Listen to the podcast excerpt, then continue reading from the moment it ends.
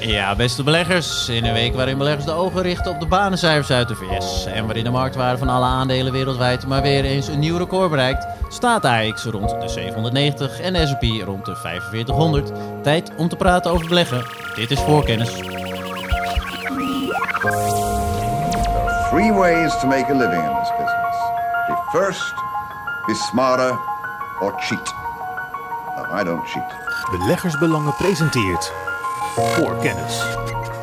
Ja, beste beleggers. Leuk dat jullie weer luisteren naar een nieuwe aflevering van Voorkennis. Mijn naam is uh, Maarten Butterman en samen met beleggingsspecialisten Karel Merks en Stefan Hendricks uh, gaan we het weer hebben over uh, alles wat er speelt op de aandelenmarkten. We gaan het hebben over de duwende AX-aandelen, een leuke ETF, herverzekeraars en beleggen in emissierechten, wat mogelijk is. En we beginnen zoals altijd met de terugblik en daarvoor ga ik meteen naar Stefan. Stefan, leuk dat je erbij bent. Uh, aan jou het woord, waar heb jij allemaal naar gekeken deze week? Nou, ik had vorige week gezegd, Maarten, dat ik uh, uitkeek naar de cijfers van Catalent. Nog even misschien een herinnering van vorige week. Catalent is een, een, een beetje een toeleverancier, een producent van de biofarmaceutische industrie. Dus ze maken softgels die geneesmiddelen worden gebruikt produceren ook virussen die in gentherapie worden gebruikt. En ze zijn, en daar had ik het vorige week ook al over, uh, bekend als uh, vullers en verpakkers van coronavaccins van onder meer uh, Moderna. Zijn zwaar gelukkig beter dan verwacht. het afgelopen jaar meer dan 25% omzet, 4 miljard ongeveer. winst per aandeel 44% omhoog. Uh, profiteert Catalent natuurlijk wel van uh, de uitbraak van het coronavirus. Hè. Er zijn een aantal bedrijven dat daar gewoon baat bij heeft gehad. En Catalent is er één van. Uh, maar voor komend jaar, hè, ze hebben gebroken boekjaar. Dus in het lopende boekjaar zijn de verwachtingen ook helemaal niet zo slecht. De 10% hogere omzet, 12% hogere winst per aandeel. En, en de koers van Catalent zet het een na het andere nieuwe record neer. Oké, okay, dat uh, ben ik benieuwd. Maar je zegt, die cijfers, hoe je dit noemt, uh, is dat ook al verrekend met als corona zeg maar voorbij is? Dat dat daar rekening mee houdt, wat je op het einde zei? Want het ging me even te snel. Want... Ja, die, die verwachtingen voor komend jaar, hè? Ja. Um, ja, daar, daar zit natuurlijk een wat lagere, uh, een wat lagere corona-omzet in, aan de ja. ene kant. Um, maar aan de andere kant uh, is het ook nog wel weer zo dat natuurlijk de, de ontwikkeling van die vaccins, de zoektocht ernaar, ja, die gaat gewoon door. En daar profiteert uiteindelijk uh, ook van. Maar dit is natuurlijk nu, in de eerste maanden van dit jaar, een gigantische, uh, productieboost geweest hè, van die vaccins. Nou ja, mm. dat is ook gunstig voor, voor een bedrijf als Catalent. Oké, okay, en dus op een all-time high. Goed om te weten. We gaan meteen door naar Karel. Karel, ook leuk dat jij er bent. Waar heb jij allemaal naar gekeken de afgelopen week? Jackson Hole speech van Powell. Ja. Had je waarschijnlijk wel verwacht. en het was weer een mooie show. Wat achteraf blijkt dat Jerome Powell en zijn collega's bij de Fed het spelletje gespeeld te hebben. Good cop, bad cop. Want we hebben wekenlang uh, presentaties gezien van Fed-leden over tapering, verkrap, verkrappingen en allemaal andere hockeyse opmerkingen. Mm -hmm. Nou ja, zodat Powell behoorlijk doffies uit de hoek uh, kon komen. En de S&P schoot uh, nou ja, door de 4500 punten heen weer een nieuwe mijlpaal. En wat je ook zei in de intro, wereldwijd zijn er 43.000 aandelen genoteerd. En die zijn we met een uh, paar biljoen gestegen. En een biljoen is duizend keer een miljard. Dus dat is echt een enorme beurswaarde die er weer bij is. En alle aandelen hebben nu een waarde van 119 1,5 biljoen. Dus bijna de magische grens van 120 biljoen in zicht. En als je dan ook nog bedenkt dat een grote Chinese aandelenmarkt niet meedoet in dit feest. Nou, dan weet je wel hoe sterk alles gestegen is. AX bijna 800. We zijn tot min dan een procent gekomen eergisteren. Dus alles ziet er uh, heel positief uit. Ja, hoe groot is, uh, in dat, uh, hoe groot is de Chinese aandelenmarkt in dat aandeel? Heb je dat zo 1, 2, 3... Oeh, nee. Ik weet dat de Verenigde Staten, de S&P 500 is 40 biljoen. Dus het mm. zal wat minder zijn. Misschien, ik weet dat Stefan ook wel eens naar dit soort data kijkt. Heb jij een idee, Stefan? Nee, ik dacht inmiddels wel dat China uh, Japan voorbij was. Hè? Als je alle ja, ze zijn de nummer twee uh, officieel. Ja, dat ja. klopt. Okay. Um, maar, maar de precieze, nee, de precieze bedragen, Maarten, goede vraag. Ja, komen we een keertje op terug. We blijven heel even bij Jackson Hole, want uh, we zijn toch ook benieuwd waar je voor blad voor geschreven hebt, Karel. En daar zit toch een bruggetje mee. waarom vond je het leuk om over de S&P richting de 10.000 te schrijven? Ja, klopt. Ik zat te denken van eh, de, de waarderingen lopen op, maar hoe extreem is het nu? Dus ik heb een beetje naar de waarderingen van eh, het jaar 2000 gekeken. Eh, wat als die op het bord zou komen, wat zou dan de S&P 500 zijn? En vervolgens heb ik gekeken van ja, er zijn twee landen, of eigenlijk drie landen moet ik zeggen, die hebben een hogere waardering gehad dan de hoogste Amerikaanse eh, waardering ooit. Het zijn India en China in 2008, toen iedereen zeker wist dat zij de wereld zouden gaan veroveren. En de allerhoogste waardering ooit eh, was in eind jaren 80 in Japan. Maar toen dacht de hele wereld van Japan gaat het Amerikaanse bedrijfsleven wegvaren. Ja. Eh, nou ja, op het moment dat de waarderingen gaan naar Japan-waarderingen, dan staat er dus eh 10.000 eh, nog wat op de borden. 500 geloof ik. Dus ik denk van ja, dus ik heb wat berekeningetjes daarin in mijn column gezet en ik heb wat scenario's geschetst wanneer en wat. Dus het was op zich wel, wel grappig. Alleen we moeten niet vergeten natuurlijk dat een ritje van 2500 naar 5000 hetzelfde is als een ritje van 5000 naar 10.000. De een is misschien 2.500 en die andere is 5000 punten, maar we leven wel in een procentuele wereld natuurlijk. Ja, tenzij je optiehandelaar bent, toch? Bedenk me eigenlijk nu. Daar heb je toch wat meer met eh, absolute getallen nodig. Dan mag je me even uitleggen. Nou ja, ik kan me voorstellen als jij een, eh, stel je heel kort dan hoor, want anders gaan we te ver afdraaien. Maar stel, Shell staat op 30 en jij koopt eh, een call 38. En dan eh, wordt dat, eh, als die er overheen gaat, dan zijn de absolute aantallen belangrijk in plaats van de relatief. Eh, ja, dat klopt. Denk maar ik hoor, ik mis- corrigeer, je, hoor. corrigeer je mij als Ja. ik eh, nepnieuws eh, aan het brengen ben? Nee, maar je brengt wel een, een hefboom in de discussie. Oké, oké. Nou ja, dan eh, komen we daarop terug. En als Hildo hier een keer is, dan gaan we er een keer wat dieper op in. Dat is onze optiespecialist, die overigens een schitterend eh, stukje heeft geschreven deze week. En ik zal het in de show notes zetten, want die heeft 500% rendement in eh, vijf jaar tijd eh, gehaald met zijn optietips. En dat kunnen uiteraard de abonnees lezen. Stefan, ik ben ook voor jou heel benieuwd waar jij met het blad allemaal mee bezig hebt geweest. Ik vond het een leuk stukje, het commentaar deze week. Ja, daar heb, ik, daar heb ik ook het meeste plezier aan gehad en ook de, de meeste overdenkingen over gehad, Maarten. Ehm, het, het, het commentaar ging over eh, het proces dat deze week is gestart tegen de eh, voormalig CEO en oprichter van Theranos, moet je het volgens mij op zijn Amerikaans zeggen. Eh, zij heet Elizabeth Holmes. En Theranos, voor wie het niet meer weet, was een, een bedrijf dat iets ontwikkeld had, iets heel ingenieus, namelijk dat je met een druppeltje bloed, eh, dat je via een prikje in je vingertop eh, kon winnen, dat je uit dat druppeltje bloed eh, allerlei aandoeningen zou kunnen halen als je die, die, dat druppeltje ging gebruiken voor een bloedtest. En die, die apparaat waar dat in ging, dat was een revolutionair apparaat en dat was best klein. En je kon er veel meer testen mee doen dan hele dure apparatuur van allerlei grote bedrijven die er op de markt was. Nou, dat, dat, eh, dat was eh, te mooi om waar te zijn. Dat bleek te mooi om waar te zijn. Dat werd in 2015 al een beetje zo eh, onthuld door een journalist van de Wall Street Journal. In 2018 implodeerde dat hele bedrijf. Die Wall Street Journal journalist, John Carreyrou, die heeft daar een fantastisch boek over geschreven. Dat heet Bad Blood. Een paar jaar later kwam ook een hele mooie documentaire uit. The Inventor, Out for Blood in Silicon Valley. En toen ik daar weer aan terug dacht ik, oh ja, wat een goed boek was dat, een schitterend beschreven. En toen kwam ik opeens op nog een aantal andere boeken en films waarin, eh, nou ja, list en bedrog in de financiële wereld eh, aan, de, aan de orde, aan de kaak werd gesteld. En ik dacht, oh god, wat heb ik er eigenlijk van genoten. Fantastische boeken en films. Ja, ja, tegelijkertijd dacht ik, ja, aan de andere kant, eh, hoeveel miljarden euro's en dollars zijn er wel niet verloren en welke levens zijn er wel niet verwoest. Dus het was ook een beetje eh, dubbel besefte ik op dat moment toen ik al die boeken op een rij ging zetten en al die films op een rij ging zetten. Waar ik aan de ene kant enorm van genoten had en aan de andere kant was het, ja, een spoor van vernieling in die boeken. Ja, zeker. Het waren een aantal mooie titels die voorbij eh, kwamen. En eh, Karel heeft jouw commentaar volgens mij nog niet gelezen, want die schreef de eerste titel keurig netjes over met een reactie. Nou, die ga ik lezen. Of kijken. Ken je hem niet?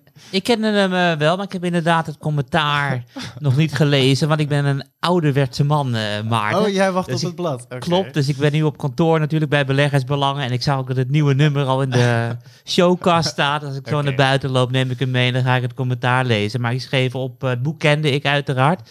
Alleen niet de documentaire. Dus ik heb een lijstje wat ik wil, wil kijken. En als Stefan enthousiast is over een finance docu, dan denk ik van, dan kijk ik hem gewoon blind. Dan haal ik natuurlijk van het mooiste aandeel Unilever een pot Ben Jerry's en ga ik lekker eh, naar de docu kijken. Even zijn eigen aandelen promoot. Heel goed. We gaan eh, verder. Alle artikelen komen in de, de show notes te staan. Voor kennis. En eh, we beginnen deze week met eh, de AX. Die, eh, nou, als we het moeten geloven, staat die over 12 maanden op 860. En daar, daar zit een leuke berekening achter, eh, Karel. Vertel. Ja, klopt. Ik eh, vind het altijd leuk om met Excelletjes te spelen, zoals de luisteraars en Maarten en Stefan weten. Dus dit keer eh, heb ik een Excel-sheet gebouwd met de weging van de AX. Alleen, eh, ik heb eh, bij de koersen heb ik eh, koersdoelen van analisten ingevuld. Dus hoe heb ik het nou gedaan? Ehm, elk AAX-aandeel wordt door nou ja, 10, 20 analisten gevolgd. Die komen met een koersdoel van 12 maanden. Daar heb ik dus een gemiddeld koersdoel van genomen. Dus op dat moment heb ik in één kolom voor elk AX-aandeel een koersdoel. En dan eh, via de wegingen van de AX heb ik gekeken van waar moet de AX over 12 maanden staan. Want die koersdoelen worden gegeven voor een termijn van 12 maanden. En er blijkt daar eh 860,34 of zo was het uitgekomen. Ja. En is dat wel leuk om te kijken van ja, analisten kijken natuurlijk naar als eerste naar toekomstige cashflow. Eh, is dat, eh, hoe ver zal het gaan groeien? Discounted cashflow model. Wordt er een beetje een waardering opgeplakt. En uiteindelijk, als je dan de extreme eruit haalt, dan denk je van dat is waarschijnlijk wel realistisch. Mm. Maar eh, wat me dan wel weer opvalt, is dat er eh, hele grote schommelingen zijn tussen eh, koersdoelen en de huidige koers. Weet je, en al het leukste is altijd te kijken van welk koersdoel ruim boven de Uiteraard. huidige, huidige koers zit. Zodat we weten van wat zijn de meeste ondergewaardeerde aandelen. Ja. Uh, persoonlijk vond ik wel een verrassende eh, Shell. Dat de analisten denken dat het nog 33% eh, hoger kan. Gemiddeld genomen over de komende 12 maanden. Arcelor is dat eh 36%. Proces zit op 45%. En eh, recordhouder is Just Eat Takeaway met eh 55%.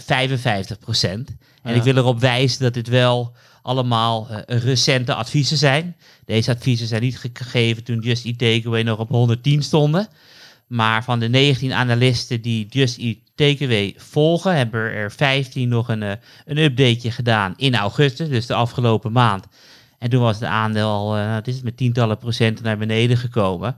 En ondanks die heftige koersdalingen voor Just Eat Takeaway heeft, wie was het ook alweer, de onderzoeksbureau Morningstar. Mm. Dus het zijn niet echt dat je denkt van eh, de hippe jongens, maar gewoon wel de serieuze research guys. Die hebben er gewoon een koersdoel van 155 eh, opgeplakt. Ja, dat is eh, niet niks. Ik was er nog benieuwd naar. Ik vond één, vond ik de vier namen heel leuk. Maar ook het koers, want jij hebt het over gemiddelden. En ik ben zelf dan altijd benieuwd wat je zou doen als je dat ook met een mediaan berekent. Want jij geeft nu heel mooi als laatste dat voorbeeld. Er Klopt. zit één hoge uitschieter bij. Maar die verstoort dan misschien het hele berekende proces. Wordt het ook gedaan op die manier? Of is het altijd met gemiddelde dat mensen te werk gaan? Het zijn, het zijn ge- gemiddelde. En ik weet wel dat sommige dingen echt eh, extreem zijn. Dus op het moment eh, dat wij naar een wedstrijd eh, van Ajax gaan... en die hele mooie Johan Cruijff Arena waar ik nu naar loop te kijken... en Bill Gates eh, komt eventjes eh, een voetbalwedstrijdje kijken... nou ja, dan verdubbelt mijn vermogen of vert- verdrievoudigt het. Dus ik bedoel, bij dat soort extreme outliers is het belangrijk... Maar ik heb hier ook wel gekeken van, ik bedoel, het zijn niet de enige met 155. Want ik zag dat Jeffries had geloof ik 147 en er waren nog een paar 145. Dus het is wel Het is, heel erg hoog. Het is ook wel, Stefan, ik ben ook wel benieuwd eh, naar jou in Just Eat Takeaway. Weet je, voor alles valt eigenlijk wel een verklaring te geven. Proces heeft China, Shell blijft achter. ArcelorMittal was ik ook verbaasd, want die staat toch vrij hoog. De rest eh, is niet echt in lijn met de beurs heel het opgelopen. Waarom, Stefan, als jij er idee over blijft Just Eat Takeaway zo achter? Is dat toch politieke redenen? Ehm, ja, dat, dat zou kunnen. Het was natuurlijk, wat was het, eind vorige week, dat eh, het stadsbestuur van New York hè, zei, nou ja, wat de maximale commissie die dit soort maaltijdbezorgd dienstverleners. Heel lang wordt uh, mogen rekenen naar restaurants, daar zetten we gewoon een maximum op. Hè? Dus het is niet meer zo dat je maar onbeperkt uh, kan rekenen. Nou, dat betekent hè, dat er, ja, dan zijn je marges beperkt. Um, de hele gig-economie werkers, hè, dus, dus ja, of het nou de Uber-chauffeur is, of het is de maaltijdbezorger op de fiets, wat voor um, uh, sociaal-politieke uh, status zouden die moeten hebben? Wat, ben, je, een werknemer of ben je een ZZP'er? En, en wat betekent dat dan uiteindelijk? Nou, dat zegt wel, uh, dat, dat doet de sector volgens mij geen goed, dat soort discussies. Maar eigenlijk nog belangrijker, Maarten, dan, um, dan die Just Eat, is wat mij betreft het bedrijf dat niet genoemd is, nu nog, en dat is ASML. Want ja, misschien gaat Just Eat 30, 40 procent omhoog. Maar als ASML 10% omhoog of omlaag gaat, dan is dat belangrijker voor de AEX-index, denk ik, dan de stijging van um, Just Eat. Want laten we wel wezen, de afgelopen paar jaar is de AEX-index natuurlijk gewoon volledig gedragen, bijna door ASML. Ja. Dus als er iets vreselijks zou gebeuren met ASML, dan krijgt de AEX een aardige tik.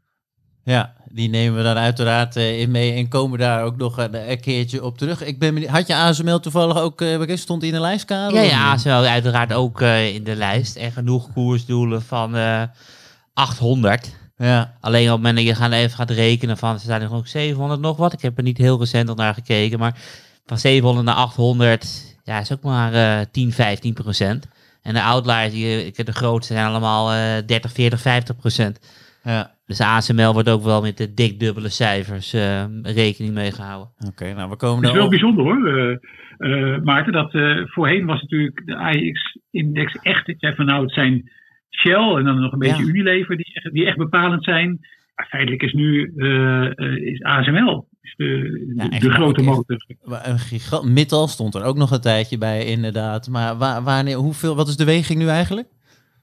Het een van jullie zo 1, 2, 3 uit zo? Ja, voor mij 19 procent. Okay. Alleen wat je natuurlijk hebt, Maarten, is dat het uh, elk kwartaal wordt teruggebracht naar 15. Want een bedrijf mag maximaal 15 procent meewegen. Dus als ASML weer flink stijgt, dan staat het 16, 17, 18, 19 procent. En dan wordt het weer teruggezet naar, naar 15 procent. Ja, oké. Okay, oké. Okay. Dat is een goede om te weten. Ik ben zelf nog één vraag onder dit onderwerp. Ben ik benieuwd naar, want uh, de andere vier, zoals ik Just die Takeaway Proces, die... Uh, dus van de vier die je noemde, die het verst afstaan van uh, de koersdoel, of de meeste potentie mm -hmm. hebben, zijn er alle vier Shell zijwaarts gaan dit jaar. Pro's, Justy Takeaway zijn dalende. Mittal daarentegen, die uh, is volgens mij, als zeg ik even uit mijn hoofd, staat best wel hoog gezien de stand van een jaar geleden. Hoe verhoudt dit zat dat uh, tot deze koersdoelpuntjes? Ik weet niet of Stefan of Karel die uh, daar 1, 2, 3 een eenduidig antwoord op heeft. Maar in hoeverre is de afstand tussen koersdoelpotentieel en het afgelopen jaar, wat het aandeel heeft gedaan, heeft dat met elkaar te maken? Wat je in de regel ziet, wat ASML is een heel mooi voorbeeld. dan denken analisten, het kan 15% stijgen. En dan stijgt het dus met 25% En dan worden elke keer weer die koersdoelen dusdanig verhoogd die weer 10, 15% boven de huidige koers liggen. En dan wordt het zo opgetrokken. Wat er bij Arcelor aan de hand is, uh, weet ik niet. Ik vind het wel leuk om er naar te kijken. Waarschijnlijk is het extrapoleren van grondstofprijzen stijgen sterk.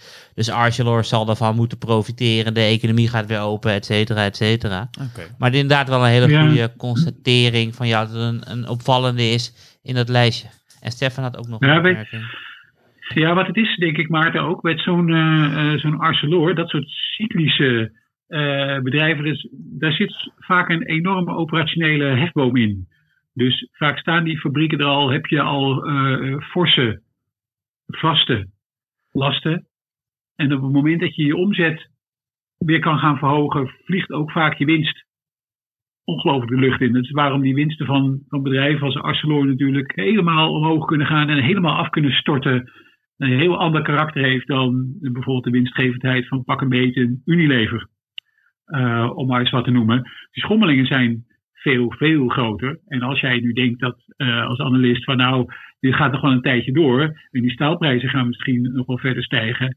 Ja, dan, uh, dan kan dan gaat die winstversnelling eh, bij een bedrijf als Mittal ook echt heel vlot. Oké, ja, nou, dat zou inderdaad een hele goede verklaring zijn. We komen er, uh, nou, over twaalf maanden was het toch, Karel? Dus uh, over 8 tot 60 zet jij hem in de agenda? Ja, zeker weten. Ik bedoel, ik heb allemaal onderwerpen al. Ja, oké, komen we er dan op terug. Voorkennis. En uh, tijd om verder te gaan. Er is een uh, nieuwe beleggingsmogelijkheid uh, bijgekomen. of weer terug. Daar ben ik eigenlijk benieuwd naar, Stefan. Het is beleggen in emissierechten. We hebben het al eens hier eerder over gehad. Maar we moeten er weer naar kijken, want er zijn extra mogelijkheden. Vertel. Ja, zeker. Nou, Maarten, we hebben in februari, begin februari van dit jaar. Toen hebben we het gehad over die emissierechten. Hè? Dus de, de prijs die bedrijven betalen om, um, om broeikasgassen uit te mogen stoten, mm. Om maar zo zeggen. Uh, en toen we er in begin februari over hadden, dat was eigenlijk naar aanleiding van een al heel forse stijging die zich toen voordeed. Uh, dus we hebben gesproken en helaas tot de conclusie gekomen dat voor ons als Europese beleggers er nog geen product voorhanden was waarmee we in dit soort uh, emissierechten konden beleggen. Um, nou, nu heb ik, zullen maar zeggen, goed nieuws en slecht nieuws. Oh. Uh, misschien maar beginnen met het goede nieuws. Ja, graag. Het goede nieuws is dat, het goede nieuws is dat er sinds vandaag dus wel een uh, product is. Want uh, index um, aanbieder of ETF aanbieder eigenlijk Wisdom Tree heeft vandaag een, een ETP, dus een, een, een, ETF maar dan op een, op een future index op de markt gebracht. Waarmee je dus kunt beleggen in die Europese emissierechten. Um, en dat is eigenlijk mooi, uh, want ja, we, die, die, die, rechten zijn natuurlijk uh, heel erg interessant, want we weten allemaal waar het uh, met het Europese klimaatbeleid naartoe gaat. Dus het is mooi dat dat zo'n zo product er is. Het is wel een product dat gebaseerd is op een swap, hè, dus je, het product volgt een de Solar Active Carbon Emission Allowance Rolling Futures Total Return Index. Ik moest het wel heel even oplezen, ik moet eerlijk zeggen. Um, dat, is, dat, is de onderliggende, dat is de onderliggende index. Dus het is een, een, een, een synthetische ETF, of eigenlijk ETP. Kosten zijn 0,35%. Maar er is dus mogelijkheid uh, vanaf vandaag om daarin te handelen. Nou, dat is op zich het, het, het goede nieuws. Minder goede nieuws is dat uh, sinds we het erover gehad hebben uh, en we toen al uh, onze vingers volgens mij, als ik me nog goed kan herinneren, al jeukte om erin te beleggen, mm -hmm. is, zijn die emissies wel met ruim 60% opgelopen. Dus niet meer 37 euro per ton, maar inmiddels zitten we over de 60. Zal ik wat positief vertellen dan, Stefan? Ja, doe maar, daar zijn we dan nu al aan toe. Oké, okay, positief. Ik denk dat de prijzen de komende jaren zullen doorstijgen. Met als hoofdreden, het is een heel mooi mechanisme. Want we hebben natuurlijk een paar weken geleden het klimaatrapport gehad. Dat de wereld uh, sneller aan het verslechteren is dan dat iedereen had gedacht. En dat we echt actie moeten ondernemen. En het mooie van dit uh, uh, product is dat als de prijs stijgt, betekent dus dat vervuilers meer moeten betalen. En dat bedrijven die echt de lucht schoner maken, meer zullen verdienen. Daarnaast heeft Europa ook aangegeven dat ze ook meer willen doen. Dus ze zijn niet elk jaar evenveel credits. Ze trekken ook elk jaar wat credits uit de markt. Dus die markt wordt alleen maar kleiner. En op het moment dat als wij beleggers die prijzen ook nog een keertje hoger duwen, dan stimuleren wij dus nog meer duurzaamheid in Europa. En dan straffen we nog meer vervuilers af. Dus hoe hoger die prijs gaat, hoe beter het Europese klimaat zal zijn. Ja, maar ja, dat is gegeven de duurzaamheidstrend uh, natuurlijk. En gegeven dat het in ieder geval op zijn minst een interessante, uh, interessante belegging is om in uh, te duiken. En uiteraard, als Stefan iets positiefs en iets negatiefs mag zeggen, mag ik zelf ook iets negatiefs zeggen, uiteraard. Ga daarvoor, graag. Dat was het positieve nieuws. Het negatieve nieuws is, is dat het natuurlijk wel heel erg met de economische cycle gecorreleerd is. Dat op het moment dat de economie gaat afremmen, betekent dus dat fabrieken minder gaan produceren, dat ze minder uitstoot uh, nodig hebben. Dus op het moment dat wij een Europese recessie krijgen, dan zul je dus zien dat aandelen naar beneden gaan. Maar dus ook deze carbon future, omdat in een recessie wordt er nou eenmaal minder gemaakt. En als er minder gemaakt wordt, wordt er ook minder uitgestoten en dalen dus die prijzen. Dus oh. het is niet een uh, easy way omhoog. Het zal gewoon gaan op, met de economische cycli. Het is een goed punt, want we zitten nu natuurlijk uh, booming uh, al een tijdje. In hoeverre zit dat dan nu in die prijs van, wat was het Stefan? Je zei van, van 38 naar 60? Ja, ruim 60. Ja. Ja, dus in hoeverre zit uh, de weldraaiende economie daar uh, in die prijs? Valt dat überhaupt te berekenen? Want dat is eigenlijk mijn volgende vraag. Is hoe, hoe goed moet je deze materie kennen om hierin te beleggen? Is dit wel wijs voor iedereen? Ik kan me namelijk voorstellen, net als zoals Stefan graag in zijn biotech- en farmahoek zit. Ja, dat is wel echt know-how die je daarvoor moet hebben. Is dat bij deze ook niet voor veel beleggers uh, net te veel of, of, valt dat mee? Nou, valt misschien in twee. Karel, misschien kun jij er zo alleen nog wat over zeggen. Misschien kan ik kort twee dingen over zeggen. Mij betreft valt het uh, voor dit product in twee uiteen. Ik denk dat je eerst eens even moet kijken naar de structuur van de ETF. Wat wordt er nu eigenlijk gevolgd? Er zit ook onderpand in die ETF, omdat er natuurlijk gewerkt wordt met een uh, swap-contract met een tegenpartij. Uh, dus dat is misschien wat anders dan zeg maar een eenvoudige ETF die een aandelenindex volgt, bijvoorbeeld de Eurostox 50, uh, wat een relatief simpel product is. Dit is dus wel ietsje uh, anders. Dus dat is eigenlijk aan de, aan de producttechnische kant. Mm-hmm. ik ben met je eens dat je, je zult ook wel het is ook een beetje een politiek product, hè? dus je zult ook in de gaten moeten houden. Um, uh, niet alleen het economische, wat zojuist door, door jou lokaal beschreven is. Op het moment dat de industriële productie terugvalt, dan valt misschien de behoefte aan die emissierechten ook terug. Maar ook hoe, hoe, het, hoe het hele Europese politieke project eigenlijk gaat verlopen. Want wat Karel eerder zei, daar ben ik het op zich wel mee eens. Het, uh, het, het duurzamer maken van de Europese economie. Nou ja, dat is, dat is een speerpunt van de Europese Commissie. Ik denk uh, belasten van uitstoot. Daar hoor je ook heel veel economen dat het eigenlijk een hele efficiënte manier is om producenten aan te zetten tot, um, tot efficiënter produceren. Het feit dat die markt, dat die, die emissiemarkt niet groeit, dus er worden niet steeds meer emissies uitgegeven, maar het wordt een beetje beperkt, dat is op zich ook wel gunstig. Maar hoe dat allemaal uh, politiek verloopt, of er nog landen zijn die of tegen kunnen stribbelen, of dat er beleid her en der weer aangepast wordt, dat vind ik bijvoorbeeld een, een component die ik veel moeilijker in kan schatten. Ja. En eentje daarvan is natuurlijk over twee weken, in ieder geval ergens in deze maand, hebben we Duitse verkiezingen. Weet je, een ja. paar maanden geleden lagen de Groenen op kop. Zouden voor het eerst in de geschiedenis een Duitse groene bondskanselier krijgen. Wat natuurlijk heel erg positief is voor het klimaat. Mm -hmm. Maar die hebben nu alweer, uh, lopen ze niet meer voorop in de peiling. Maar zijn ze weer teruggezakt. Uh, um, geen flauw idee hoe alternatief Duitsland zal scoren, et cetera. En Duitsland is natuurlijk wel een belangrijke car-trekker in Europa. Ik bedoel, vandaag lek, lekte ook uit, geloof ik, dat er nu in de onderhandelingen voor een nieuw kabinet uh, in Nederland er ook weer extra geld uitgaat naar duurzaamheid, et cetera. Maar ja, Nederland is klein. Het gaat erom uh, wat Duitsland doet. Dus die verkiezingen zijn ook belangrijk. Ik ben benieuwd. Zou het, zou het de prijs in beweging uh, zetten? Als de groenen winnen, zeker. Ja, oké. Okay. Nou, dan komen we daar uh, ongetwijfeld over twee of drie weken, wanneer de verkiezingen dan ook precies zijn, komen we daar op terug. Ik vond het wel leuk dat jullie allebei, we zijn aan het voorbellen heel kort voor we deze podcast gaan opnemen. Het kwam dit onderwerp ter tafel en allebei zo snel mogelijk inspelen op deze nieuwe mogelijkheid. Vanaf wanneer is hij verhandelbaar? En is het bij iedereen vanaf elke broker ook? Want dat is ook een vraag die vaak voorbij komt. Of is dat nog even wat uitgepluist moet worden? Nou ja, je hebt natuurlijk bepaalde brokers die gespecialiseerd zijn in ETF's. neem bijvoorbeeld de Giro. Dus er komen echt heel veel ETF's komen daar gewoon standaard meteen in het assortiment. Andere brokers, als bijvoorbeeld Links, zijn meer gespecialiseerd in opties en futures.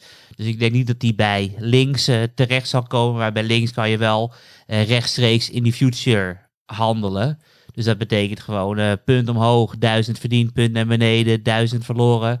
Per dag afrekenen. Nou ja, wij adviseren om beter in de ETF te handelen, omdat heel veel beleggers uh, moeite hebben om uh, de, de, heftigheid van een future te begrijpen. Hmm. Dus het ligt er een beetje aan van bij welke broker zit u. Oké, okay. dan. Ja, ja, Stefan, schiet. Volgens mij, uh, um, Maarten, hebben we al wel vandaag een, een eerste koers.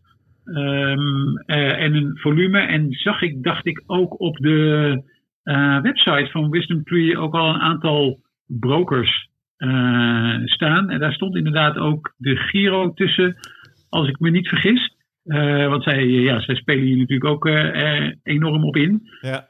Um, dus hij, hij zou daar wel beschikbaar moeten zijn. Ik had natuurlijk vanochtend al meteen even gekeken of ik al bij, bij de Giro kon handelen. Maar toen ik zocht, kon ik hem nog niet vinden. Maar dat is wel een hele je dat je dat zegt. Misschien dat we daar eh, of op het forum of gewoon op een website nog even op terug kunnen komen. ehm, eh, of hoe en wanneer die in handel is gekomen. Ja, moeten we niet nog een lezersvraag invullen voor het blad? Kunnen we hem op die manier invulling geven? Maar we komen hier sowieso eh, over, eh, nou, met de verkiezingen heel even op terug eh, uit Duitsland. En eh, het is gewoon een hele interessante nieuwe beleggingsmogelijkheid. Dus sowieso dat we hier later nog op terugkomen. Voorkennis. En eh, van de ene ETF gaan we door naar de andere ETF. Ehm, ook deze vond ik toen ik hem voor het eerst onder ogen kreeg uit een artikel van Karel eh, ontzettend interessant. Het gaat om eh, de Mode ETF. En Karel, waarom moeten beleggers hier naar kijken? Vertel. Ja, vorige week heb ik een omslag geschreven over vier alternatieve indices. Offensief rendement door defensief accent. En deze had er ook wel bij gemogen als, als vijfde. Dus ik denk, dit schreef ik even in de podcast. Dat is dan de slotkrachtstrategie. Mhm. En vroeger, eh, nou ja, bewapende, beveiligde kastelen zich door een grote slotgracht tegen indringers. En eh, de beste bedrijven hebben dus ook een moot tegen, tegen concurrentie. Originele term volgens mij verzonnen door eh, Warren Buffett. Of in ieder geval, hij heeft het er regelmatig over dat hij graag in mootbedrijven wil Mhm. beleggen. En onderzoeksbureau Morningstar heeft een hele mooie lijst gemaakt. Die heeft de slotgrachten opgemeten van de 1500 grootste Amerikaanse bedrijven. En zo'n eh, 140 aandelen zijn daarvan eh, interessant, omdat de concurrentie daar eh, bijna geen eh, macht heeft om het marktaandeel eh, af te snoepen. En eh, de beste 40 à 80 komen dan eh, in de Morningstar White Mode Focus Index terecht. En die andere bedrijven, dus van die 140, die 60 tot 80 bedrijven, vallen af omdat de waardering daarvoor eh, te hoog is. Die zijn zo mooi, er wordt gewoon eh, te veel geld voor betaald. Mhm. En in deze ETF zitten bedrijven als eh, Medtronic, Pfizer en General Dynamic. Denk, Kunnen toch nog indirect beleggen in. eh, ja, nee, klopt. Ik bedoel, je kan natuurlijk ook de, de S&P eh, 500 kopen. En als je een S&P 500 ETF koopt, worden dat soort aandelen er ook niet eh, uitgehaald. En ik denk nu om Pfizer en Medtronic natuurlijk ook in de afgelopen week in deze podcast voorbij is gekomen. Mhm. Dus eh, wat dat betreft interessante aandelen. En wat natuurlijk ook wel belangrijk is van hoe presteert deze index nou? Of deze ETF, deze index heeft eh, 1565% rendement behaald sinds 2002. Terwijl de S&P 500 op de helft zit met eh 711%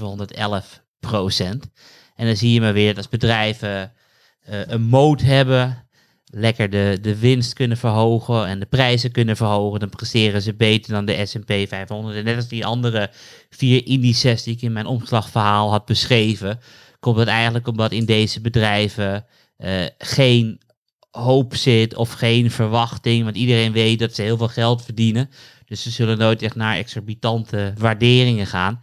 En als er dan een keertje een zeepbel uit elkaar spat, dan eh, wint deze mode-index op de S&P 500. Ik, vond het, ik vind het echt een bizar groot verschil. Dat was mijn eerste vraag.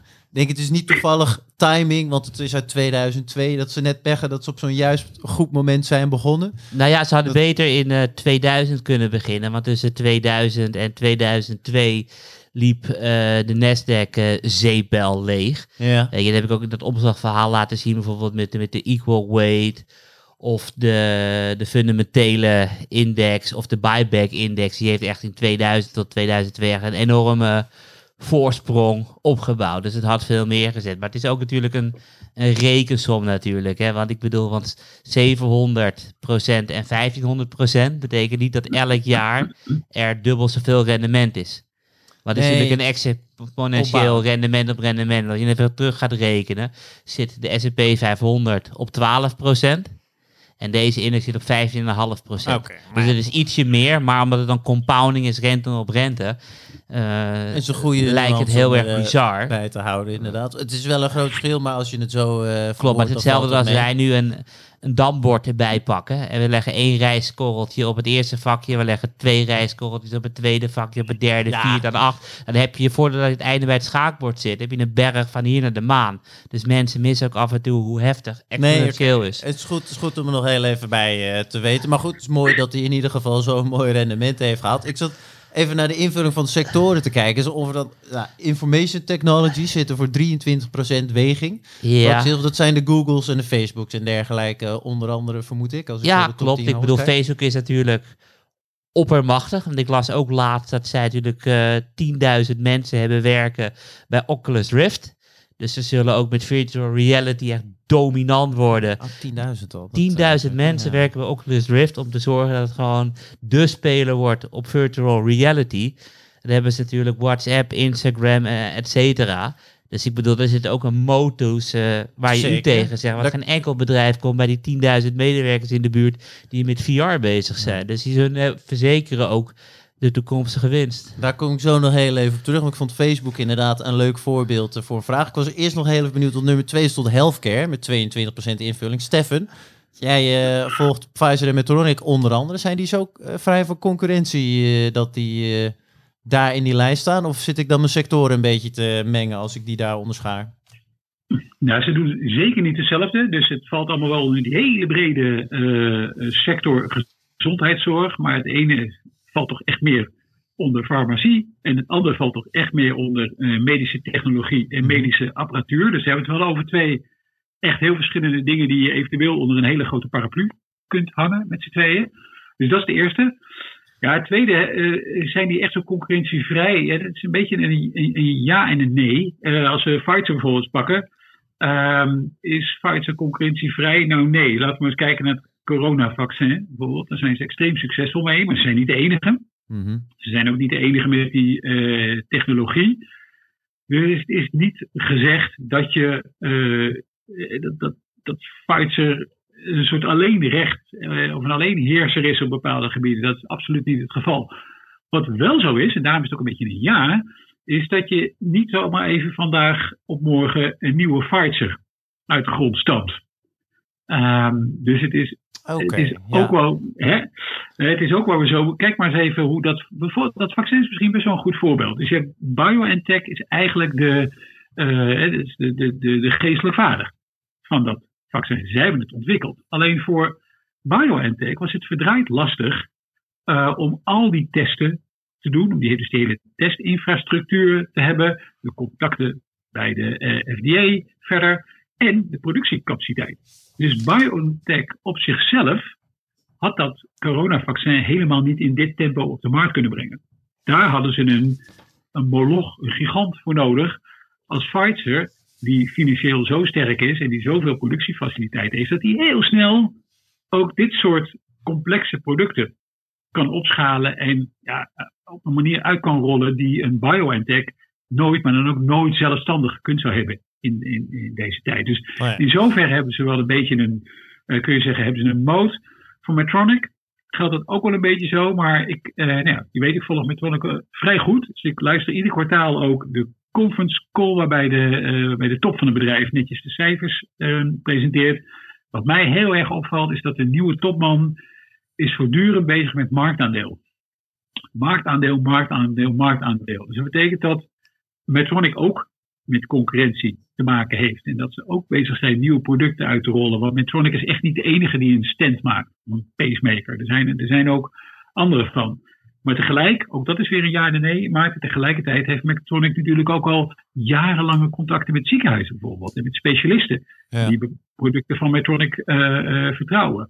Dus daarin heb je dan wel weer een moot. En, en hier geldt ook weer voor, eh, je stapt niet binnen een paar jaar een nieuwe Medtronic uit de grond. Nee, dus het is enerzijds van wat is de bestaande concurrentie en ook anderzijds zit dan in die redenering van eh, hoe snel kan eventueel concurrentie ontwikkelen. Ja, dat is dan bij dit soort en ook bij informatietechnologie.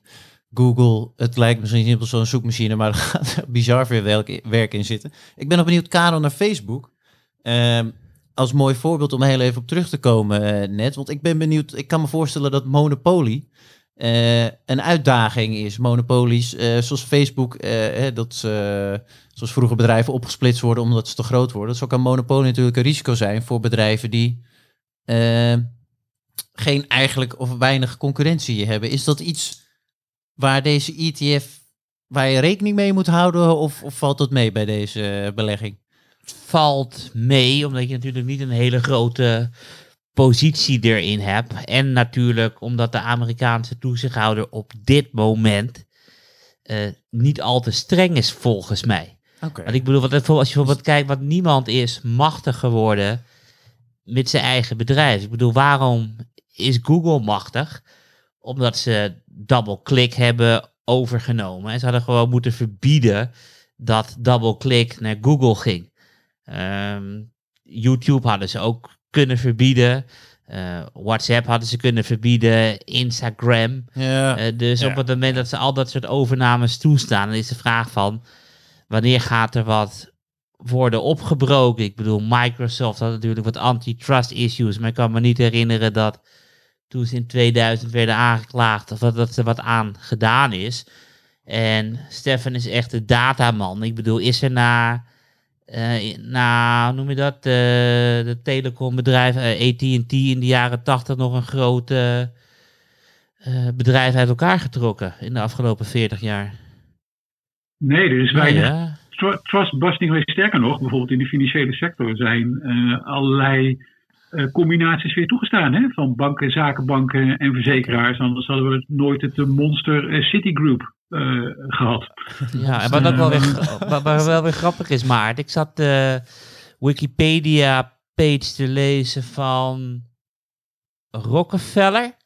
ja. En die bleek dus met olie meer geld te verdienen nadat... eh hoe heet het oliebedrijf ook alweer, Stefan? Standard Oil. Standard Oil. Standard Oil. uit elkaar werd getrokken. Dan verdienen die, daarna verdienen die met die aparte bedrijfjes meer geld dan met Standard Oil. Oké. Uiteindelijk. Oké. eh. ja, volgens ik mij denk- had Hilde ook een soort gelijke kanttekening gemaakt. En zegt, joh, bij Facebook, mochten er problemen komen, wil niet zeggen dat ze dan minder winstgevend worden. Maar ik was in zaken de, Weet je, en kijk naar Facebook van- benieuwd naar. Het wordt, wordt, wordt gewaardeerd op basis van wat WhatsApp is, wat Instagram is, wat Facebook is. Mhm. Maar niet Oculus Rift. Dus op het moment dat Oculus Rift wordt afgestoten, ja, ik denk dat er wel meer waarde in zit dan dat er nu in zit. Oké. Nou, we komen daar altijd tot mooie rendementen in ieder geval voor deze ETF en een belegging die eh, Karel een ja of nee nog steeds eh, koopwaardig vindt, eh, vermoed ik zomaar.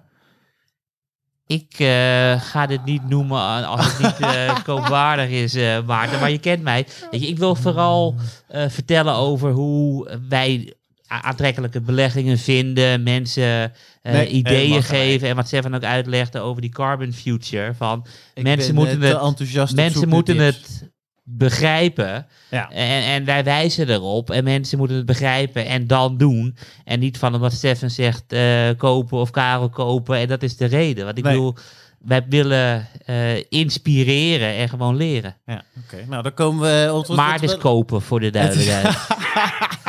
Heel goed. Ik, voordat we verder gaan, ik was zelf nog eh, eh, benieuwd. Ik, ServiceNow en Tyler Technologies, top drie holdings allebei van deze ETF. Ik kende ze niet eens. nou ja, het is wel een Maar, eh, gel- eh, gelijkgewogen eh, ETF. En dat betekent dus dat elk aandeel nou ja, 2, 3 procent meeweegt. Maar op het moment dat dan een aandeel in de afgelopen Ah, weken sterk stijgt, zoals ServiceNow, dan staat hij in één keer bovenaan. Dat Maar, met de jaarlijkse eh, herbalans wordt dat weer teruggezet. Oké. Dus het is niet waar de analisten van Morningstar het meest enthousiast over Nee. zijn. Nee, je hebt gewoon gekeken naar het sterk stijgende aandeel. En software is eh, helemaal hip. Heb je de Nasdaq gezien? Zeker, ja. Nee. dus wordt het volgende hoofdonderwerp. nu is het tijd om verder te gaan. Voorkennis. Naar eh, het laatste onderwerp. En daar ben ik eigenlijk ook benieuwd naar. Ja, ik ben benieuwd naar andere onderwerpen, anders gaan we ze niet behandelen. Maar eh, de herverzekeraars, eh, ja, die hebben weer wat eh, ja, slecht weer. Dat is wel echt de understatement van het jaar te verwerken gedacht, te verwerken gehad. En Stefan, tijd om daar even een blik op te werpen. Vertel, wat is hier allemaal gaande bij deze bedrijf? Ja, slecht weer is wel een beetje een understatement, hè Maarten? Eh, en, het, en het is ook letterlijk, eh, want we hebben natuurlijk de eh, overstromingen gehad in, in Duitsland, België en Nederland. En nu natuurlijk de orkaan Ida, denk ik, eh, moet ik zeggen, in de VS. Natuurlijk eerst in Louisiana, maar nu ook al aan de eh, Amerikaanse oostkust. Ja, bij die stormen denk je natuurlijk niet alleen aan eh, menselijk leed, maar ik denk dan als belegger toch ook altijd aan de omvang van de schade. En als ik daarover nadenk, dan kom ik direct terecht bij een bepaalde hoek in de financiële wereld, in de verzekeringswereld. En dat zijn de herverzekeraars. En ja, herverzekeraars zijn eigenlijk een beetje verzekeraars van de verzekeraars. Dus risico's die eigenlijk te groot zijn om door een tussen aanhalingstekens gewone verzekeringsmaatschappijen gedekt te worden. Die komen terecht bij uh, daarvoor gespecialiseerde herverzekeraars. Dus dat betekent dat natuurrampen, zoals uh, deze orkaan Aida bijvoorbeeld, uh, ja, daar ligt een groot deel van de schade, die komt voor rekening van, van herverzekeraars. En dan duiken daar eigenlijk altijd wel dezelfde namen op. De grootste namen zijn Münchener Rück en Swiss Re. Um, en dat is ook nu weer het geval schade van AIDA is natuurlijk nog niet helemaal goed in te schatten. Ik zie al uh, wel bedragen rondgaan van tot aan de 20 miljard verzekerde schade. Nou ja, dan zouden ze denk ik ergens in de, in de top 10 wel zitten, volgens mij, van, um, uh, van orkanen. Met uh, de, de grootste schade. Tot nu toe was Katrina natuurlijk, hè, uit 2005. Dat was wel echt de koploper met nou, ruim 85 miljard. Um, en ja, dus dat betekent dat ook een flink deel van die schade weer terecht gaat komen bij die herverzekeraars. Nou, die zijn er altijd een beetje voorzichtig uh, bij, want je weet hoe dat gaat met verzekeren. Hè? Als je zelf al eens een keertje schade hebt gehad, um, dan is het niet zo dat als je het vandaag bij je verzekeraar meldt, dat je morgen uitgekeerd krijgt. Om eens dat te zeggen, daar gaat nogal wat onderzoek overheen. Mm-hmm. Maar bijvoorbeeld bank UBS, die had eens een beetje gekeken van nou, wat zou de, naar aanleiding van vergelijkbare stormen, wat zou de schade zou kunnen zijn? Nou, die zou bij München Ruk dan al zo'n dikke 600 miljoen euro kunnen zijn. En bij Swiss Re 800 miljoen Zwitserse franken. Nou, dan gaat, het wel, dan gaat het wel hard, want dat betekent dat samen met die uh, waterschade die we hebben gehad, ja, denk ik wel alles wat ze begroot hadden aan natuurrampen, daar zit Swiss Re zit al boven wat zij begroot hadden in hun, uh, in hun jaar 2021 en de premies die ze berekend hebben. En München Ruk zit denk ik op een procent op 70. Ja, dat heeft natuurlijk, als die bedragen uit gaan komen, dat heeft wel consequenties voor ons als uh, belegger. Want ja, wat betekent dat? Meer uitkeren betekent minder winst. Uh, betekent dat het iets doet met je kapitaalpositie. En uiteindelijk misschien ook wel iets met je dividend. En ja, dan word ik helemaal wakker, want München Ruk maakt natuurlijk onderdeel uit van de hoge dividendportefeuille van beleggersbelangen. Het bedrijf zit erin voor de houdbaarheid van het dividend.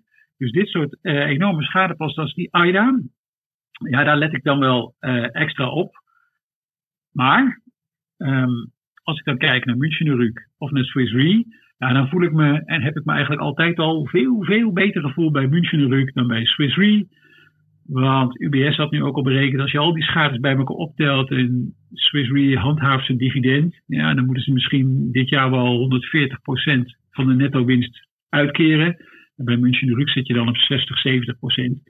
Uh, dus die staan er gewoon qua positie beter voor. Daarom, ondanks dat het dividendrendement van Swiss Re hoger is, heb ik altijd vastgehouden aan, uh, aan München Rück. Dat is toch wel wat mij betreft uh, de, de, de, keizer van de herverzekeraars. Stefan, die... op het moment dat je um, een grote ramp hebt en je weet dat die ramp komt door klimaatverandering en je weet dat er in de toekomst meer rampen zullen plaatsvinden. Dit betekent, de, het zou kunnen betekenen dat mensen of bedrijven of overheden uh, meer willen verzekeren.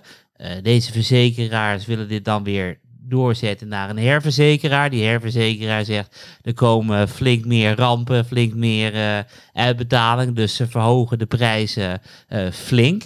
Um, is daardoor München Rück, omdat er in de toekomst meer verzekerd gaat worden, gewoon een hele mooie play? Of mis ik iets in deze stelling? Ja, leuke vraag. Ja, dat zou. Nou ja, het is. Uh, uh, ik zou zeggen. Hij is half goed. um, Vijf en een half is ook een zes, toch? nee, nee. Half goed zeg. half goed, ja. Half, niet vijf en half. Fijn toch, hè, dat Stefan ook het commentaar schreef deze week. Want hij heeft overal commentaar op natuurlijk. Maar vertel, waarom is het half goed, Stefan? Oké, okay, hij, hij is half goed. Omdat het beeld dat Karel schetst klopt natuurlijk ergens. En je, uh, ik zou bijna iedereen het aanraden. Ga eens kijken op die websites van uh, München Re en, uh, en Swiss Re. Dus Munich Re en Swiss Re. Dan zie je dat, ja, risico is waar die bedrijven natuurlijk de hele tijd mee bezig zijn. We hebben het over natuurrampen gehad, maar cybercrime uh, bijvoorbeeld en cyberrisk zijn ook gigantische risico's die er lopen. Uh, dus risico is helemaal hun business. En ja, dat klopt. Uh, de bedragen waar het om gaat worden steeds groter. Je, je, wil, je ziet misschien wel steeds meer natuurrampen komen met steeds hogere schade. Dat moet verzekerd worden ergens. Dus je zou denken, Nou ja, dan gaat die premie automatisch wel omhoog, die die herverzekeraars kunnen rekenen. Dat is op zich helemaal geen slechte uh, gedachte. Alleen je hebt een, uh, een vraag naar, uh, zullen we maar zeggen, kapitaal van die verzekeraars, maar je hebt ook aanbod aan de andere kant. en als het nu een paar jaar bijvoorbeeld redelijk meevalt met de schades die zijn geweest, dan zie je bijvoorbeeld dat veel partijen weer naar de markt komen. Andersoortige herverzekeraars, uh, andere partijen uh, die bijvoorbeeld die zogenaamde catbonds aanbieden, hè, uh, die komen naar de markt toe en die bieden ook dat kapitaal aan aan partijen die dit soort verzekeringen willen afsluiten. En dan wordt het lastig voor die traditionele bedrijven als München Rück en Swiss Re om die premies al maar op te trekken. En um, ik las nog niet zo lang geleden een, een, een artikel ook over, die, over dat verloop van die catbonds. Hè, dus, dus, obligaties die niet uitkeren op het moment dat de schade van bepaalde rampen te groot is. Uh, die kitbonds geven vaak een, eh, best een, een, aantrekkelijke coupon. En in een omgeving waar de rente heel erg laag is, zijn misschien beleggers best bereid om dit soort risico's te nemen. Ja, als er veel meer van die catbonds, die catastrophe bonds komen, dan betekent dat er veel meer kapitaal beschikbaar is hè, waarmee verzekeringen kunnen worden afgesloten. En dat drukt dan weer de verzekeringspremie. En um, die herverzekeringspremies die worden eigenlijk uh, afgesloten meestal in juni en in, uh, of in juli en in januari. Uh, contracten lopen dus meestal voor een half jaar of een jaar. Dus die prijzen kunnen ook nog best wel een beetje fluctueren. We gaan niet in een, in een rechte lijn omhoog bijvoorbeeld. En dat is een mooi bruggetje, want die premies komen natuurlijk elk jaar binnen. Maar niet elk jaar is een, is een rampenjaar. Dus je moet uh, soms dan een keertje een paar jaar premies opsparen voordat je ze kan uitkeren. Waar laat München dat geld? Uh, dat doen ze eigenlijk niet anders dan iedere andere verzekeraar. Dus datgene wat ze binnenkrijgen, dat wordt belegd. Maar is, dat, is het ook uh, in, in, aandelen of zijn het alleen veilige Duitse boens tegen 70 basispunten onder het vriespunt? Nou ja, het is, het is een. Uh, laat ik het zo zeggen, Karel. München Rück is een buitengewoon conservatief bedrijf. Dus die beleggen ook conservatief. Dat betekent ook dat de rendementen uit hun beleggingen al enige tijd onder druk staan, omdat München Rück niet uh, hele grote wegingen kan hebben in aandelen. Vindt de toezichthouder ook niet zo fijn. Want wat is belangrijk voor een verzekeraar? Die moet natuurlijk een gigantische eigen vermogen buffer hebben om die grote uitkeringen te voldoen. Want anders gaat de verzekeraar simpelweg op de fles natuurlijk. Dus dat, dus dat kan niet. Dus die kapitaalbuffers moeten groot zijn. Uh, en dat betekent dat je ook niet al te grote fluctuaties uh, door de maanden en kwartalen heen wil hebben in dat eigen vermogen. Dus, dus Münchener Rück moet relatief defensief en op dit moment is ook relatief laag renderend beleggen. Zijn het daarom ook dividendbedrijven, deze verzekeraars? Ze, hebben, ze moeten dus altijd veel vermogen op de plank hebben, maar volgens mij zitten ook uh, met reden in de hoge dividendportefeuille. Maar het valt me op dat in deze sector uh, hoge dividenden worden uitgekeerd, net als in telecom bijvoorbeeld. Waarom is dat bij deze bedrijven het geval? Of zeg ik uh, gekke dingen hier? Nee, dus die, die verzekeringssector, dat is natuurlijk uh, vaak een sector waar, de, uh, waar het dividendrendement hoog ligt. Het groeit niet heel erg hard. Er komt op zich wel voldoende kapitaal binnen. We hebben het geen, niet over bedrijven die, die, die 20, 30 procent per jaar achter elkaar kunnen groeien. Uh, er moet veel kapitaal uh, in zitten. Dus dat betekent dat uh, dat kapitaal moet ook beloond worden. Hè? Dus je, moet, je zult je aandeelhouders je obligatiehouders ook voldoende moeten belonen. Het moet aantrekkelijk genoeg zijn. Wat wel, met name zo'n München Rück vind ik wel onderscheidt van een aantal andere verzekeraars, is dat ze hebben wel een hele goede dividendhistorie. Volgens mij hebben ze sinds ergens in de jaren 70 geloof ik het dividend niet meer verlaagd. En ze zijn al door een paar bar- en boze schadeperioden heen gegaan. Uh, en altijd, omdat ze zo'n gigantische kapitaalbuffer hebben, hebben ze dat altijd vol kunnen houden. En Swiss Re heeft een veel minder goede uh, dividendhistorie. Dat, dat wisselt nog wel meer. Andere verzekeraars hebben dat ook, hè, waar het dividend of verlaagd werd of uh, geschrapt. En ja, wat op zich wel interessant is, toen de, bij de coronacrisis hè, er een advies uitging van de Europese verzekeringstoezichthouder. Hè, dat was een advies tegen alle verzekeraars van nou, Misschien moet u het toch maar even rustig aandoen. Keer maar even geen dividend uit. Hou het nog maar even vast. Nou, dat hebben de Nederlandse verzekeraars onder andere gedaan. Mm-hmm. Toen zijn meteen München de Ruk. Maar nou, daar beginnen we verder niet aan. We hebben een ijzersterke balans. Wij zien echt geen enkele reden om ons dividend te schrappen. Dus zij snappen ook wel dat de aantrekkelijkheid van eh, hun aandeel heel erg samenhangt met, eh, met de kracht van de dividend.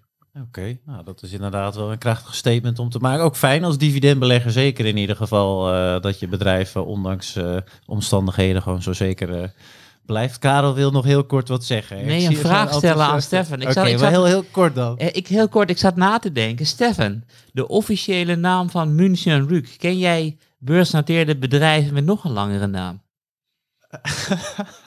nee, maar serieus. Het is echt over twee, drie regels uitgeschreven uiteindelijk. Ja, het is, kijk, ik hou samen, eh, of, eh, eh, ik vind eh, Duits geen onprettige taal. dus ik zeg altijd München Rück. Als je gaat googlen, dan zul je zien dat de communicatie met de buitenwereld, ook voor dit Duitse bedrijf, met name in het, ehm, eh, in het Engels plaatsvindt. En dan is het Munich Re, net zoals het Swiss Re was. Vroeger was het namelijk Zwitserische Rücksversicherungen. Ja, dat, dat is ook een mond vol. Dat is Swiss Re. Dat gaat een stuk makkelijker. Dus voor internationale beleggers is het ook Munich Re. Eh, voor mij toch ook al als liefhebber van de Duitse taal is het dan toch nog steeds Münchener Rück. Maar het is nog wel een stuk langer. Er is nog een Shell-shaft of zo nog achter. Wat is het? Ja, ja, Aktiengesellschaft hoort er Dat, altijd dat achter. is ja, niet de officiële naam. eh. dat, nee, dat beleggers klopt. daar eh, geen rekening mee te houden. We gaan nog even snel vooruitblikken hier. Voorkennis. Naar wat er allemaal eh, de komende week nog op het programma staat. En daarvoor begin ik bij jou, eh Karel. Waar ga je naar kijken? ECB. Dus we gaan van Oh. de Fed gaan we naar de ECB. Heel goed. Afgelopen 12 maanden de balans laten groeien van 6,5 biljoen naar 8,2 biljoen. Dus het zit weer een paar duizend miljard aan, eh, aan aankopen bij eh, van financiële van de markten. En ik ben nieuwsgierig eh, of mevrouw Lagarde gaat vertellen dat we nog steeds de balans moeten verlengen. Omdat anders de Europese economie in een crisis terecht gaat komen. Dus ik ben benieuwd. Wanneer? Oeh, donderdag, kwart voor twee 16. persbericht, half Oké, dat drie we eh, overleg. meepakken volgende week. Ja, klopt, eh, klopt helemaal. Dus vlak voor de uitzending. Dus ik mag het als vooruitblik eh, gebruiken. en daarnaast heeft Lagarde ook wel eens het woord eh, klimaatverandering laten vallen. Hm. En ik wil kijken of ze de deur weer een klein beetje gaat openzetten. Om te zeggen van ja, het klimaat is in nood. Dus we moeten gewoon meer duurzame activa kopen. Waardoor we weer wat langer QE kunnen gaan doen. Want het klimaat is in nood. Oké, nou, wat zal het doen met eh, de En uit- CO2-emissierechten? Klopt, eh, uiteraard. klopt. En uiteraard kijk ik ook weer naar of de ECB ook weer wat wil melden over de digital eh, currency, de crypto token van de ECB. Volgens mij zijn ze nog niet zo ver als, eh, als China of de Verenigde Staten, maar ze zijn er wel al mee bezig. Dus eh, Oké, kijken we naar Stefan. Waar kijk jij naar? Ehm, ja, het belangrijkste is eigenlijk, eh, en dat ga ik eh, eh, eh, straks al doen, ik kijk daar straks al naar uit. Eh, dat is een meeting van de eh, FDA, dus dat is de Amerikaanse eh, medische toezichthouder. Eh, en dat, daar wordt behandeld, ik zal de titel niet helemaal opnoemen, dat is heel erg saai, maar het komt hierop neer dat de FDA in kaart probeert te brengen of er bijwerkingen zijn van bepaalde virussen die gebruikt worden in gentherapie. En bij gentherapie heb je een virus nodig om een nieuw genetisch materiaal in de celkern aan te brengen. Zo'n virus noem je een vehikel of een virus vector. Ehm, dat virus wordt ook helemaal onschadelijk gemaakt, maar dat wil niet zeggen dat zo'n onschadelijk gemaakt virus niet nog iets anders doet in je lichaam. Nou, dat wordt nu door de eh, Federal Reserve besproken. Eh, ik ben heel erg benieuwd wat er uitkomt. Want er is toch wel een aantal bedrijven dat bekende producten op de markt heeft. Eh, bedrijven die onder andere overgenomen zijn door Roche en Novartis, maar ook een Unicure of Regenex Bio, waar we in het verleden over geschreven hebben. Die werken met dit type virus. Dus ik duik daar straks in, in het document van de pagina 70 en de video's die daar komen. En verder kijk ik ook nog wel even uit naar de Investor Day volgend, precies volgende week. eh, 9 september van ehm, eh, het Duitse Merck, dat onderdeel uitmaakt van de dividendportefeuille. Oké, komen we daar dan eh, ongetwijfeld eh, op dat moment eh, op terug. En dan zijn we de volgende week weer. Ik dank jou in ieder geval, Stefan, voor jouw bijdrage weer uiteraard. En ook Karel, jij weer hartstikke bedankt voor alle inspiratie die de luisteraars hebben opgedaan. We zijn de volgende week weer, beste luisteraars. En tot die tijd zeggen we uiteraard tot dan.